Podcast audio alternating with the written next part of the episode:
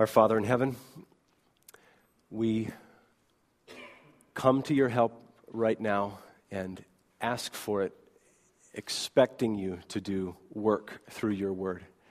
You have intentions, Lord, with your word. You make claims on us with your word. And I ask that you would help us to see this topic as not optional, but essential.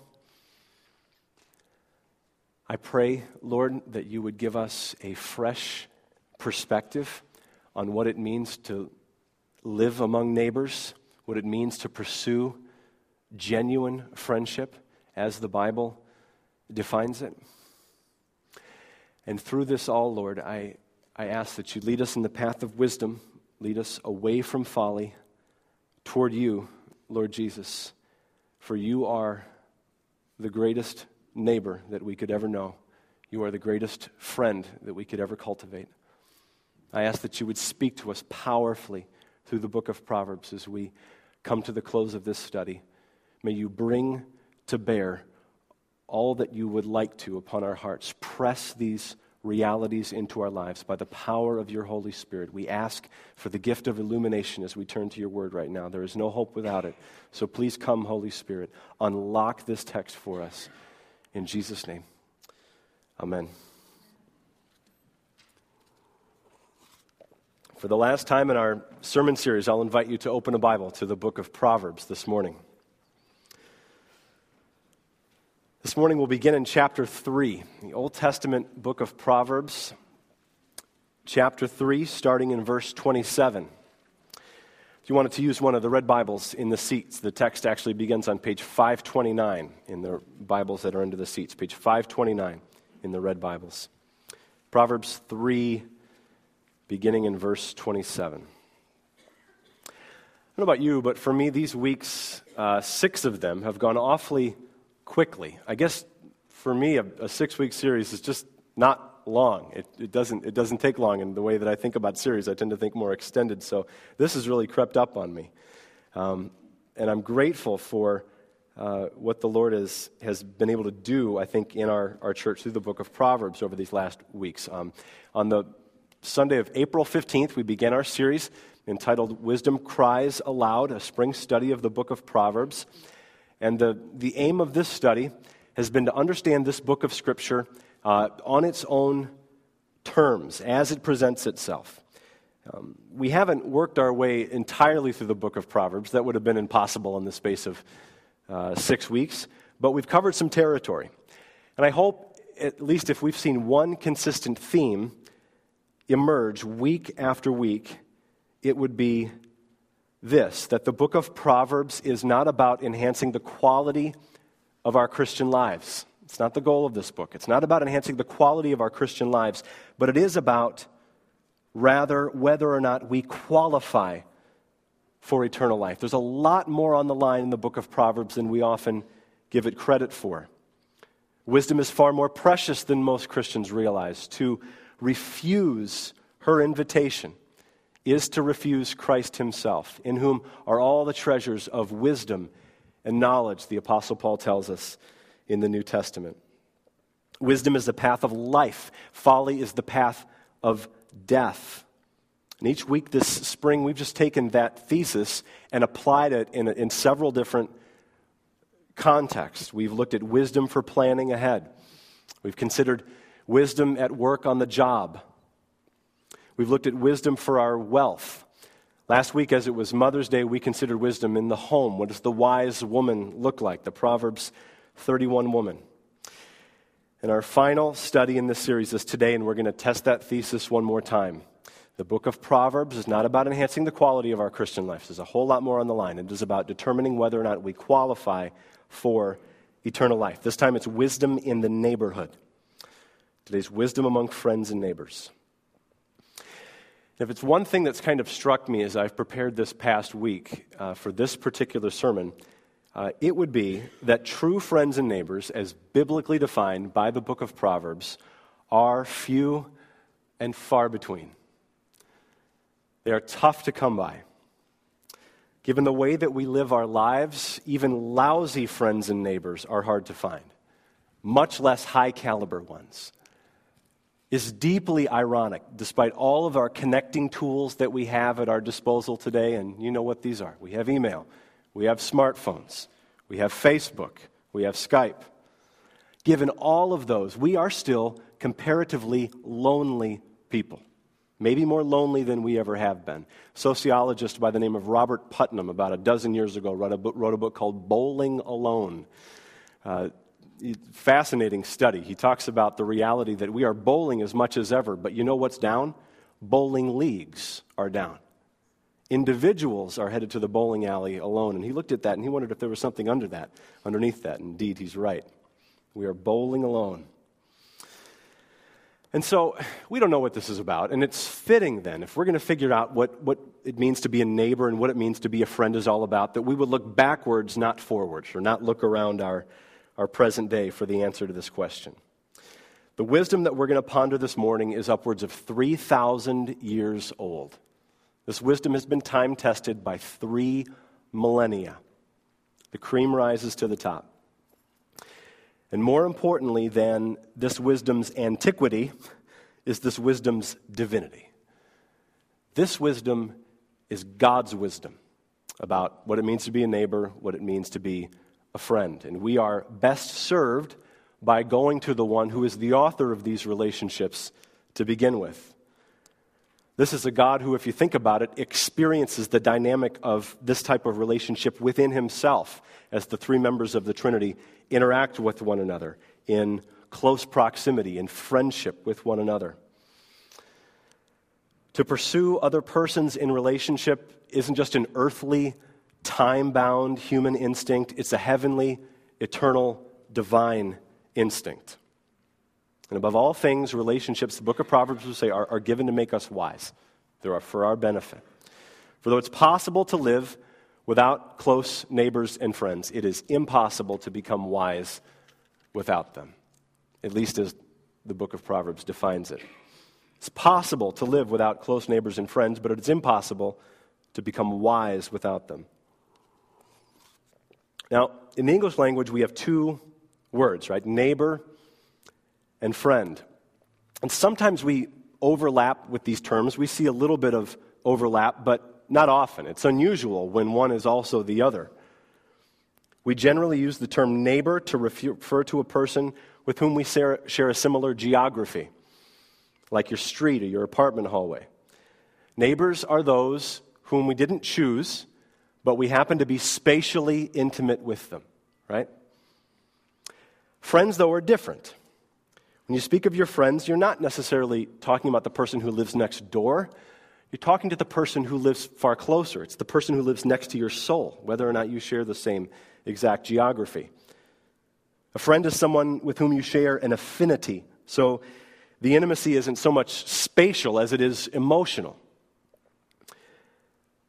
Now, on occasion, our neighbors are our friends, and our friends are our neighbors, but that's unusual. It's a great providence of God when it happens, but it's not typical. That's why we have two different words for these relationships neighbor and friend. Now, the reason I bring that up is because in the language of the book of Proverbs, in the Hebrew language, we find that they don't have two different words for this reality. In Hebrew, it's just one word. And sometimes in English we translate it neighbor, sometimes we translate it friend. And the context is going to be the key to determining the meaning. So this morning we're going to explore wisdom among friends and neighbors, and we'll begin with neighbors. First of two points today. Number one, real neighbors give of themselves to others at the right time with the right tone. Real neighbors give of themselves to others at the right time with the right tone. You'll see in our definition there, there's a what, there's a when, there's a how to being neighborly. We'll start with a little bit of the what and the when. Okay, let's begin with Proverbs 3, verses 27 and 28. Do not withhold good from those to whom it is due when it's in your power to do it. Do not say to your neighbor, Go and come again. Tomorrow I'll give it. When you have it with you. You'll notice that in verse 27, a good deed is described not as someone's desire as much as their due. You see that? And if that was the case for a Jewish person living in ancient Israel under the old covenant, it is 20 times as true for a Christian today. As I was working on this sermon at home yesterday, Mia wanted me to go outside so that she could play with the kids across the street, just wanted me to let her to go outside. And I balked at it because eventually it seems like they always end up in our neighborhood or in our backyard anyway. We've got the fenced in backyard. And I always end up babysitting the whole neighborhood if she's going to go across the street. Eventually it'll just come back to us. And I was working. Dad, can I go across the street? And I said, No, honey, not right now. She asked why. And the only answer I had for her was because I'm working on this sermon about being a good neighbor for the sake of the mission of God. And she just wasn't persuaded by that. And naturally, in short order, I watched the neighbor kids the rest of the afternoon. Do not withhold good from those to whom it is due when it is in your power to do it. Isn't it always within your power? Uh, more often than you want it to be. If you're reading the English Standard Version this morning, you may notice the literal translation of the Hebrew in a footnote at the bottom of your page. Do not withhold good from its owners. That's what it actually says. If you know Jesus, your neighbors have a claim on you. Maybe you didn't know that. Now you do. You owe them deeds that adorn your profession of the gospel of Jesus Christ. You and I owe them. The New Testament speaks the same language. Uh, Titus chapter 3 verse 1, be ready for every good work. 1 Timothy 6:18 Do good, be rich in good works, be generous and ready to share. Ready to share time, ready to share possessions, ready to share financial resources, expertise in one area or another, maybe just sympathy for what a neighbor is working through at a particular time? The opportunities are endless. According to Proverbs 3:27, anything you have at your disposal, anything in your power to do is fair game for them. Or verse 28 says anything of which it could be said, you have it with you. I'm I'm snooty about my pens. Uh, my pens over there. Um, my son has my pens. And uh, I had two pens on me. Uh, two nights ago, I was at a mission training event here that we had in Fellowship Hall, and there was a guy from another church that wanted to borrow a pen. And I'm just a little bit slow to pass along what I've got with me. And I watched him like a hawk, and I got it back at the end of the session. It's just stunning how stingy we can be. 19th century British pastor Charles Bridges concludes kindness is therefore a matter not of option, but of obligation. And to withhold the due will be our eternal destruction. That's not sensational language. I think he's thinking about the Lord Jesus in Matthew 25, 41 to 43. Jesus says, Then he will say to those on his left at the end of the age, the picture of the judgment, Depart from me you cursed, into the eternal fire, prepared for the devil and his angels. Why? For I was hungry, and you did not feed me. I was thirsty, and you gave me no drink. I was a stranger, and you did not welcome me. I was naked, and you did not clothe me. I was in prison, and you did not come to visit me. Neighborliness is a matter of eternal proportions with eternal consequences. Real neighbors give of themselves. Now, there's another side to being a neighbor here, and we'd better not neglect it. This is, this is significant. Call it the dark side of neighborliness, if you like. But we can overdo it. We really can overdo it. We can kill people with kindness.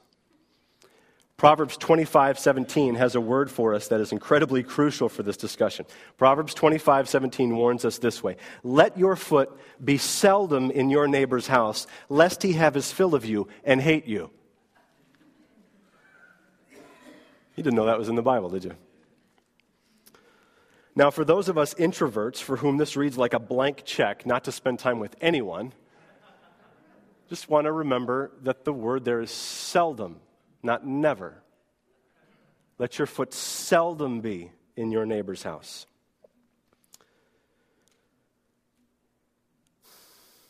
Let your foot be seldom in your neighbor's house. This is so real, isn't it? You've got particular neighbors in mind right now, don't you? That are too often at your house or in your apartment. And of course, the operative question for us here is not do particular do we have particular neighbors in mind, but, but do particular neighbors have us in mind right now? Could we be guilty of this?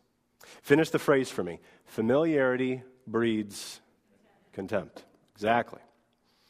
If you wanted a contextual illustration of this, if you're open to Proverbs uh, 25 16, Proverbs 25 16, the verse, one verse earlier says, you, If you have found honey, eat only enough for you, lest you have your fill and vomit it. That's a pleasant image. And there's no mistaking the placement of the next verse. What's the Holy Spirit doing with verses 16 and 17? He's showing us another another version of this. Let your foot seldom be in your neighbor's house, lest he have his fill of you. The language is exactly the same. And hate you and vomit you out. Familiarity breeds contempt. Minnesotans like us can surely appreciate something Ben Franklin once said. Maybe you know this. He said, Guests like fish stink after three days. It's true. I mean, unless you put those sunnies in the freezer, they're going to stink up the whole joint, right? That's true. So, in our understandable desire to do good to our neighbors, I mean, eternity is on the line. Jesus has fire in his eyes when he's telling us about being a neighbor. It's the, it's the evidence that you have been born again, that you would be a neighbor. I suppose there is such a thing as too much good or perhaps the right thing at simply the wrong time. So much of this is just an issue of tact. We like to think that we all have it, but we need to be warned sometimes that we don't. Proverbs 27:14 says, "Whoever blesses his neighbor with a loud voice early in the morning will be counted as a cursing." Tact, right? Now, there's one more aspect of life in the neighborhood that we ought to consider before we take a look at our second point this morning, and it's simply this Consider Christ your neighbor. Consider Christ your neighbor. John 1:14 describes in some of the most memorable language of the Bible what it meant for God to take on human form and walk among us in the person of Jesus Christ. And the Word became flesh and dwelt among us. It's the language of habitation, it's the language of neighborhood, it's the language of residency. The eternal Word of God, God Himself, moved into the neighborhood 2,000 years ago. And real neighbors give of themselves to others at the right time with the right tone. Is, is God our neighbor?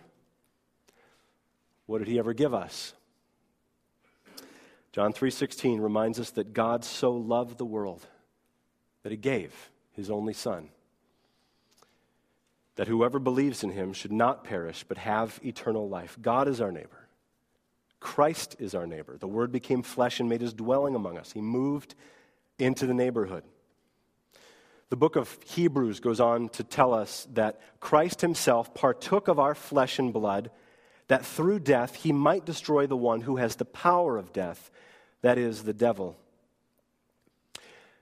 and unlike any neighbor you've ever known, it is impossible for you to overstay your welcome with him. It's impossible. Hebrews 4 15 and 16 goes on to say, For we do not have a high priest who is unable to sympathize with our weaknesses, but one who in every respect has been tempted as we are, yet without sin. Let us then with confidence draw near to the throne of grace that we may receive mercy and find grace to help in time of need.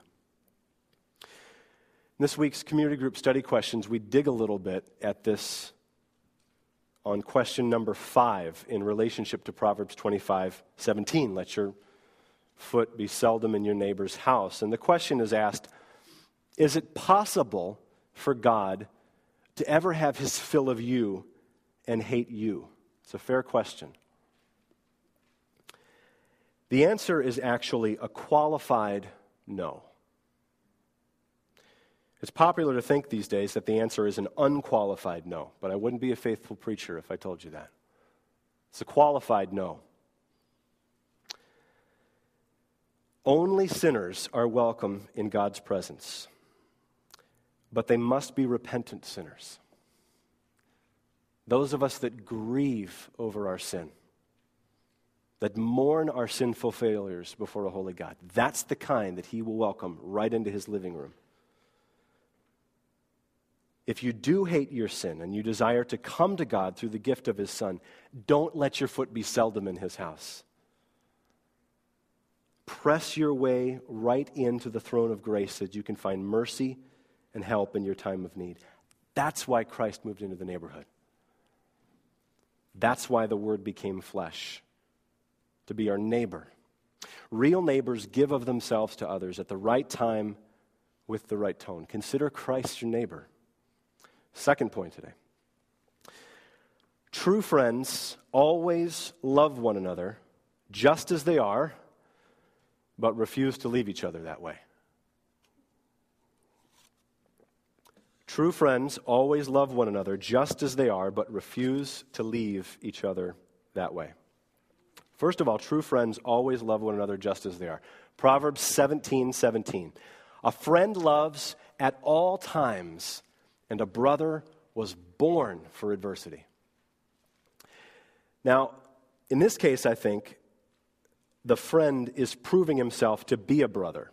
I think it's the same person in both halves of that verse. It's possible that Solomon has in mind a friend at the beginning of the verse and a brother at the end, but it's my hunch that given the language of some of the other proverbs, I just I wonder. I think the friend here is the true brother in this verse. A friend loves at all times. A brother is born for adversity. It's the same person. Proverbs 28 24, for example. A man of many companions may come to ruin, but there is a friend who sticks closer than a brother. A friend loves at all times, like family, sometimes unlike family.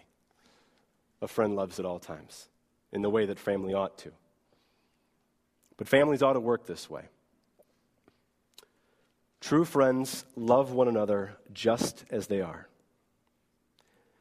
Do you have a friend like this in your life? Or have you known a friend like this sometime in the past? A person to whom you are totally known and a person by whom you are totally loved. There's nothing like it. It's very freeing. Our marriages ought to be this way. They really ought to be. I remember when Melissa and I were first getting to know each other back in college. We were both very young Christians at the time. And one afternoon, I confessed to her a particular sin, a series of sins that I had never spoken to another human being before, and I have not spoken of since. But I shared it with her. I had never felt so vulnerable. I was completely prepared for her to look me in the eye with absolute disgust and walk out of the room. I felt like after I'd made my sin known to her that I was just standing at the bottom of this really deep well and just looking up. And it was as if she looked over the rim of the well and said, Is that the best you've got? I'm not going anywhere. I love you. And it was unreal. True friends do that. Now, that's not the only thing that true friends do, that's half of the battle. Friends always love each other just as they are, but if they really love each other, they will refuse to leave each other that way. That's when you know if you have a true friend. True friends love one another, but they don't flatter each other. True friends have affection for one another, but they are not impressed with one another. There's a difference between friends and fans. This would be of local interest to us. You know, rock and roll icon Prince has always referred to his legions of fans as his friends. Do you know that? He doesn't like the word fan because it's short for fanatic. I think that's where the word comes from, actually. He doesn't like the connotations there. And it's a nice sentiment. I think he means well, but I didn't buy a copy of Purple Rain 28 years ago because he and I were buddies. Right? Proverbs is abundantly clear on this score. Proverbs 27 6. Faithful are the wounds of a friend, but profuse are the kisses of the enemy. St. Augustine put it this way He said, Not everyone who spares is a friend, and not everyone who strikes is an enemy. Profuse are the kisses of the enemy. That's true. Judas comes to mind. On the other hand, faithful are the wounds of a friend. Do you have friends like this? Friends that are just singularly not impressed with you. They love you, but they give you the final 10% every time because they care for your soul. They want you to grow.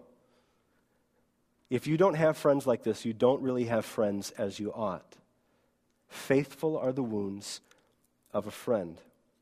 Proverbs 27 17 is one of the most well known and least practiced of all Proverbs. Proverbs 27 17. As iron sharpens iron, so one man sharpens another. This is almost always quoted in the context of men's ministries in the local church, and I'm grateful for it. We ought to be sharpening kinds of dudes around each other. This is an important thing for men to do, but there's nothing uniquely male about this activity. All people ought to be sharpening in their friendships toward one another. It's a vivid, vivid image here. The first iron that's spoken of in verse 17 is the edge of a sword or a knife. That's the first iron. The second iron is a, is a different type. It's the whetting iron or the sharpening iron. A literal translation of this verse might read something like As iron sharpens iron, so people sharpen the edge of their friend. And we need friends like this in our lives. We are in trouble without them. Commenting on this verse, one author says By this process, people are filed made smooth and bright and fit for business, who were rough, dull, and inactive.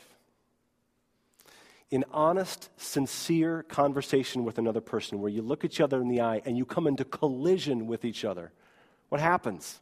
If you love each other, you're successful in knocking each other's edges off. We scrape against one another. It's painful, and it's a wonderful process. It's what friends do with each other. It stands to reason, too, why this is why so many awkward people don't have close friends. You know what I mean? Some folks that are so socially angular and interpersonally painful to be around. This is an issue because likely no one has taken the time to love them in the way that they ought, to help them to knock the edges off. It ought not to happen in this church. All of us ought to be cultivating relationships like this with one another. That's why the community groups exist. There's nothing magic really about a living room, as far as I know. But there's something about grace and truth over time in a living room, year after year, year after year. Our group is beginning. We're on the front end of some really good stuff, really good times of prayer very genuine sharing with one another, leveling with each other, helping each other grow. It hasn't happened overnight. We haven't microwaved it. We've crock potted it over three years. And we're just at the beginning of some really good things, I think. But we need friends like this. More to the point, are you a friend like this? Are you willing to love people in such a way? You love them as they are, you love them at all times, but you refuse to flatter them for other people's help. Be a friend like this.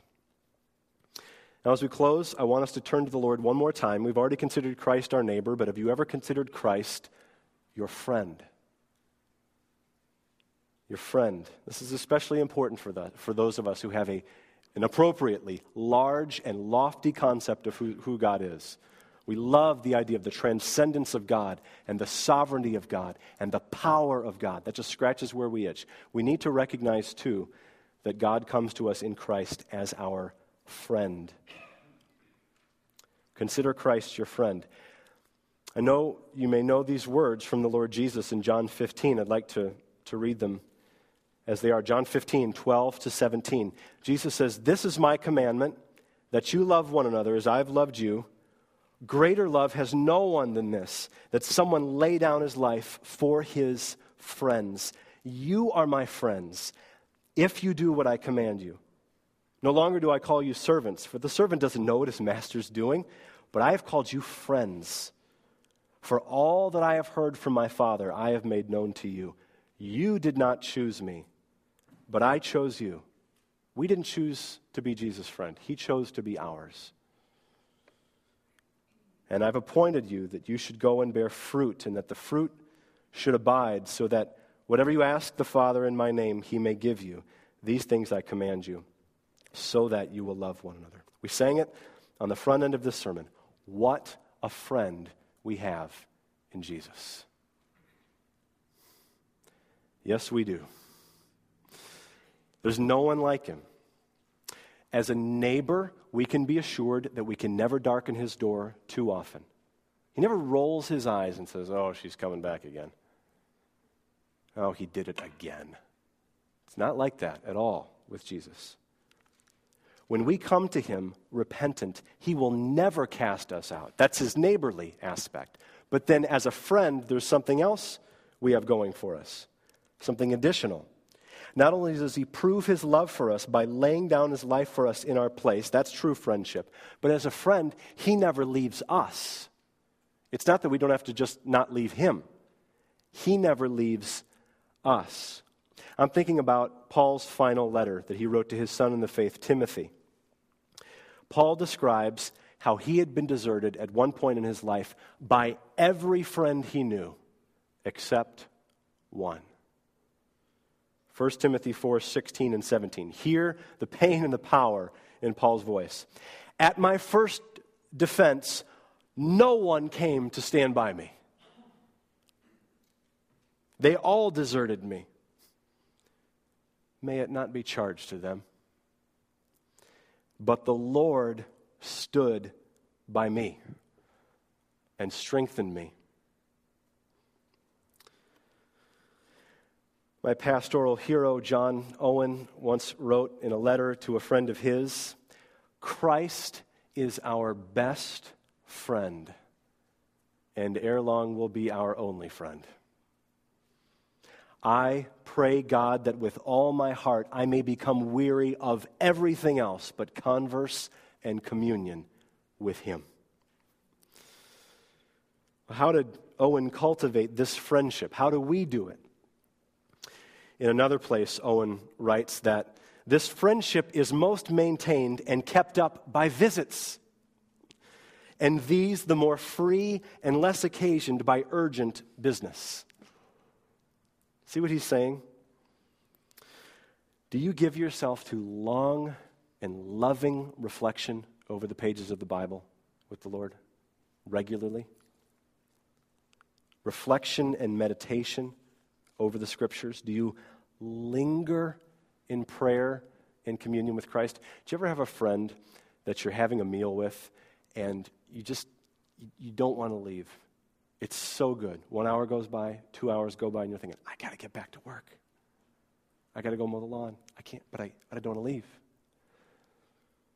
That's the way it ought to be with Christ. He's our friend, He's no longer just our master. He wants to spend time with us. He loves us as we are, but He's such a good friend, He will refuse to leave us that way. As you confess your sin to Him, He'll welcome you in. And as you continue to press your way into His presence, He will impart His wisdom to you. He will give to you. He will strengthen you. He will help you. Consider Christ your friend. Although it's possible to live without close neighbors and friends, it is impossible to become wise without them. Real neighbors give of themselves to others at the right time, with the right tone. Consider Christ your neighbor. True friends always love one another just as they are, but they refuse to leave each other that way. Consider Christ your friend. If you have never taken a step toward Jesus Christ in this way, why wouldn't you do it today? To know how far he came to become a neighbor of yours, to know what he is willing to do in order to befriend you. What are you waiting for? If you've never welcomed this neighbor, welcome this friend into your life, you can do that today. You'll never know anyone else like him. One of our elders, Randy Johnson, will be down here right after the benediction and would love to talk to you about that. If you'd like to know what it means to invite Jesus in on the front end of your life to begin walking with him. You may be with us today and you may be an old friend of Jesus, but there's distance. You're barely neighbors, it seems, and it doesn't feel like friends. Maybe you want to talk with a shepherd of a church. Randy would love to, to be able to talk with you. Or turn to someone beside you, tell them what you're going through. Don't miss an opportunity to be prayed for, either by one of the shepherds of our church or one of your friends beside you. Right now, speaking of prayer, let's pray.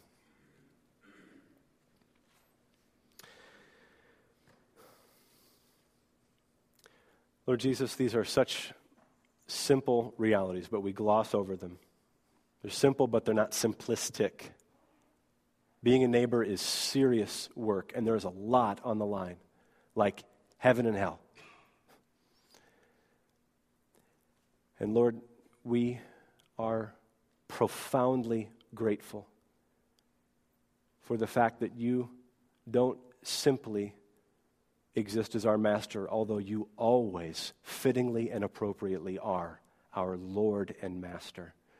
You have come so close so as to call us friends, to consider us your companions. I pray, Lord Jesus, that as we transition to the summer months, that these months would be deep ones of cultivating that friendship with you. You have moved into our neighborhood for that purpose. You have laid down your life to prove your friendship with us. There's no greater friend than that. I pray that we would not waste this summer, but that we would cultivate a deep and abiding walk with you. Lord, if there are those who are among us that are on the outside of that relationship with you, Lord, we want nothing more than for them to come in. Draw people to yourself. Grant the gift of repentance and faith. Help people to throw the doors of their hearts open to you and befriend you.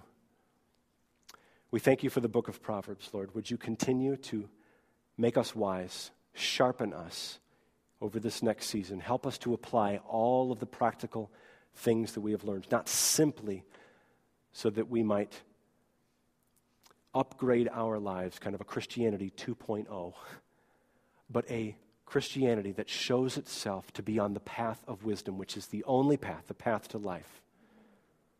In Jesus' name, amen.